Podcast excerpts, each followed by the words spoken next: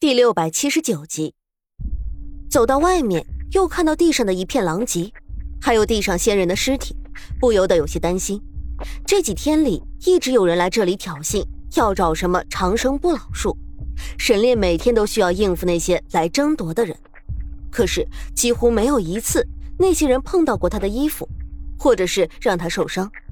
可是今天先人的尸体居然被人给拿了出来，那就只能说明对方是高手，沈炼也吃了亏了。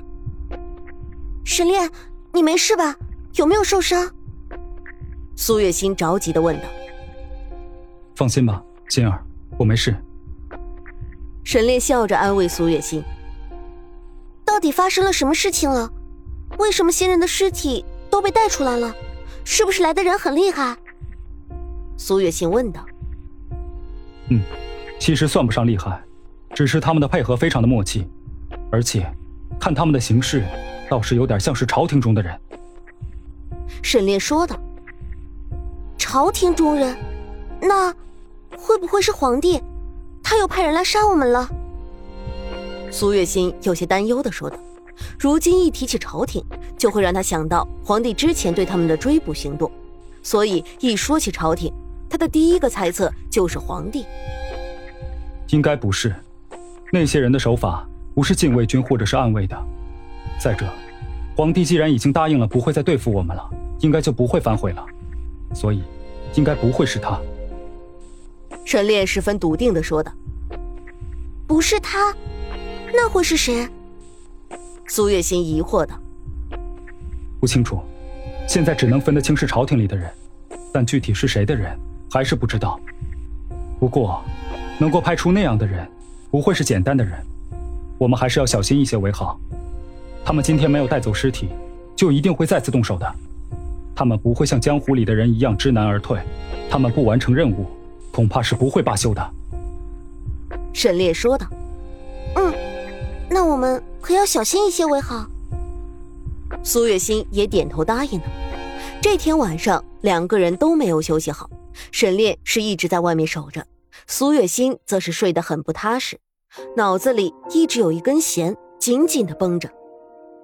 第二天一大早的，为了避免夜长梦多，苏月心和沈炼就想要将先人埋葬了，一切都很顺利。可就在棺椁要放入墓穴中的时候，意外发生了，一个巨大的石头不知道从哪里飞了出来。沈炼眼疾手快地将棺椁踢开，又拉着苏月心躲了开来，这才没有伤到人。接着一个浑身肌肉的大汉从后面的草丛里走了出来，那大汉的手里仍旧拿着一个巨大的石块，一副毫不费力的样子。你们是什么人？想做什么？沈炼脸色变得有些严肃，将苏月心护到自己的身后，一脸警惕地看着来人。来人却只是走到他们5步之远的地方停住了脚步，接着掂了掂手里的大石块，迅雷不及掩耳之势地向沈炼和苏月心所站的地方扔了过来。沈炼带着苏月心动作迅速地避开了，将苏月心送到了一个安全的地方，自己则是飞身向那大汉扑了过去。沈炼的速度已经很快了，可是谁知道那大汉看着壮士的呆头呆脑的样子，身手却是丝毫不比沈炼差。就在沈炼的攻击落到了他所在的位置的时候，他也瞬间就弹跳了开去，躲过了沈炼的攻击。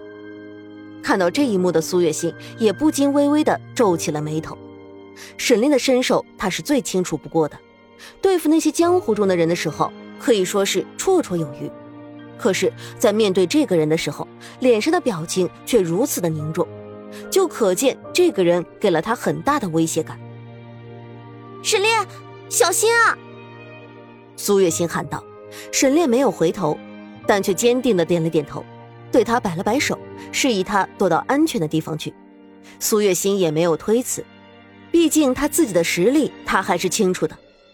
对于那些想要威胁沈炼的人来说，他就是一个人形的靶子，根本毫无攻击力可言。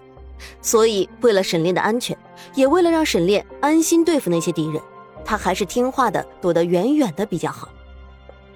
苏月心躲到了一棵大树后面，这里距离沈炼和那大汉对峙的地方已经很远了，但是这里却视野开阔，丝毫不影响苏月心观察战局。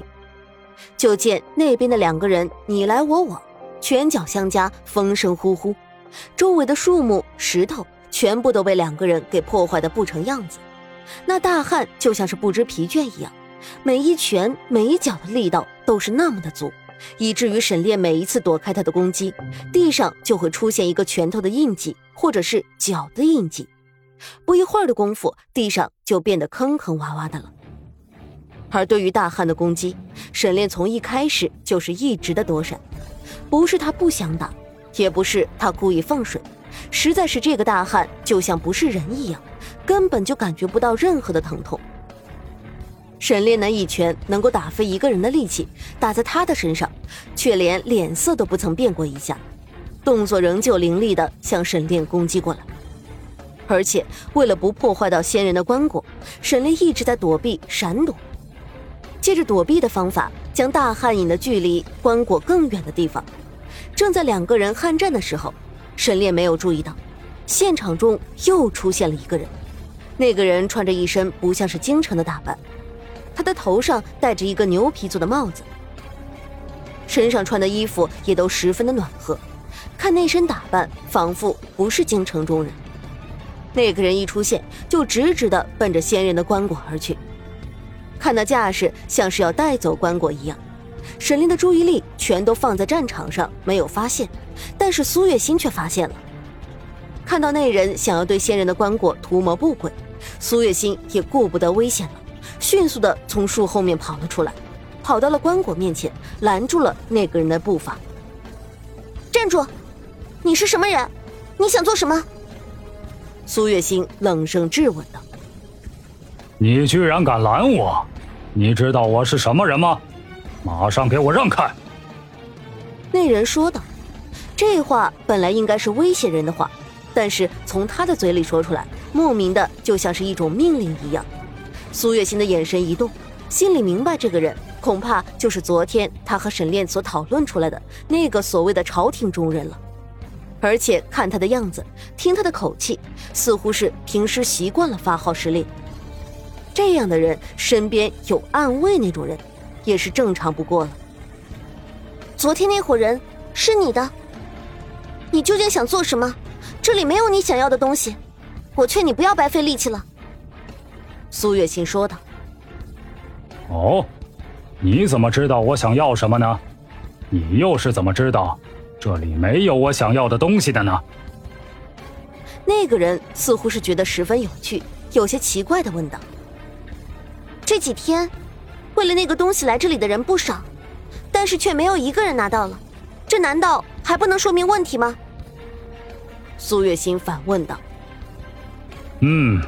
你说的对，确实是说明了一个问题，但是那是他们的问题，他们来了这里却连棺椁的样子都没有看到，这样的人又怎么配得到那件东西呢？那人自傲地说道。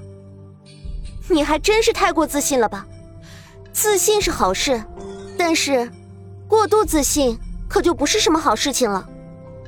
苏月心说道。